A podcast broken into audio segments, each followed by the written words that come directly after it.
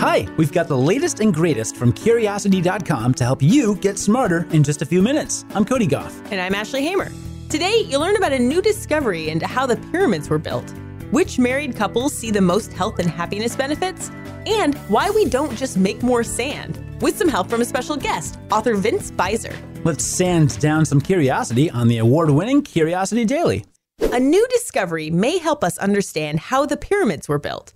Recent research suggests that they were actually built by paid laborers, not slaves, but we're still a bit fuzzy on how they were built. Assuming aliens didn't build them, this discovery could be a big step in solving the 4,000-year-old mystery. But again, this is assuming aliens didn't build them. Yes. I just want to be clear on that, Ashley. No reason why. You may continue. All right. Well, archaeologists have been able to explain some of the methods used to build the Great Pyramid of Giza, which is 481 feet or 146 and a half meters tall. The giant stones used to build it were mined from a quarry just south of the pyramid, and researchers think their journey across the desert was made easier by wetting the sand first. But that only explains how the stones got from one location to the other, not how they were then lifted high into the air and then arranged into this enormous structure. For a while, researchers thought that the lifting part would have involved some sort of ramp, but they've never come up with actual evidence that such a ramp actually existed. It's a particular challenge because the ramp would have to have been really steep, with an incline of about 20 degrees. That would have been a bit of a challenge for a 2.5-ton stone. Now, a new discovery at a different quarry might shed light on how ancient people managed such a feat.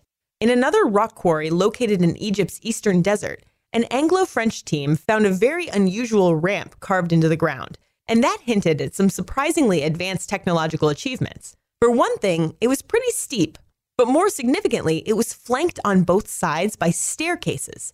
These stairs were marked with recurring holes that could have contained wooden posts, which would have rotted away long ago. This kind of system has never been discovered anywhere else, and it's dated to about 4,500 years ago, which means it predates the construction of the pyramids entirely. The patterns of the post holes in the stairs suggested a particular kind of rope and pulley system, which we've seen in Greek technology, but this discovery predates those devices by about 2,000 years. Since this specific ramp is cut into the rock itself, it wouldn't have been used to build the actual Great Pyramid, but it does suggest the ancient Egyptians had a better idea of how to use simple machines than we originally thought. Assuming it wasn't aliens. It wasn't aliens, Cody. I never said it was. Recent research has something to say about how to have the happiest marriage and why it's important. Even if marriage isn't your thing, you probably know married couples, so feel free to pass along the good news from this story if you want to improve their day. First off, multiple studies have shown evidence that married people tend to be happier and healthier than unmarried people. According to an article from Harvard Health Publishing, compared to their single counterparts, married folks tend to live longer, have fewer strokes and heart attacks, have a lower chance of becoming depressed, be less likely to have advanced cancer at the time of diagnosis, and more likely to survive cancer for a longer period of time. Not too shabby. Married people tend to be happier too, but this recent research shows that happiness levels are significantly higher in spouses who also view each other as best friends. In fact, having your significant other as your BFF may mean that you're twice as satisfied with life overall than married people who don't see each other that way.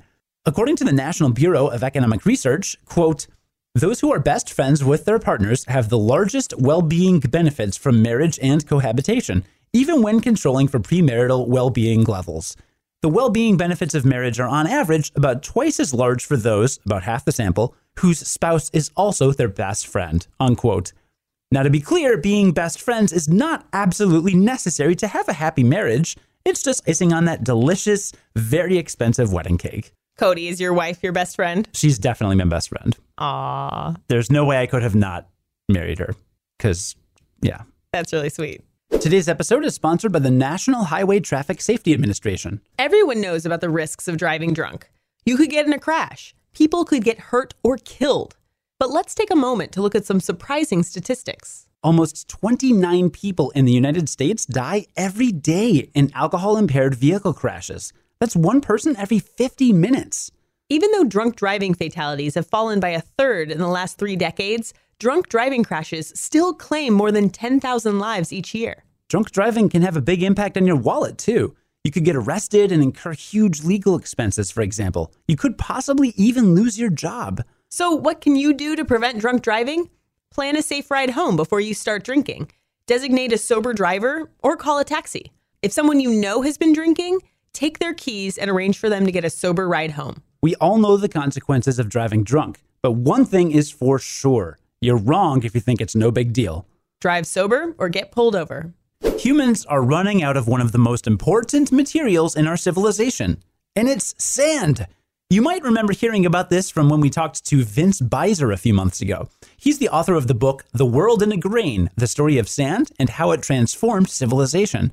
And he really made us change the way we look at sand. Yeah, sand is in pretty much everything we build, from glass to concrete. And grains of sand actually have to be a certain shape to work well in those applications. Today, Vince is back on the podcast to answer a simple question. If we're running out of sand, then why don't we just make more of it? Here's what he told us. Most sand in the world is created by erosion.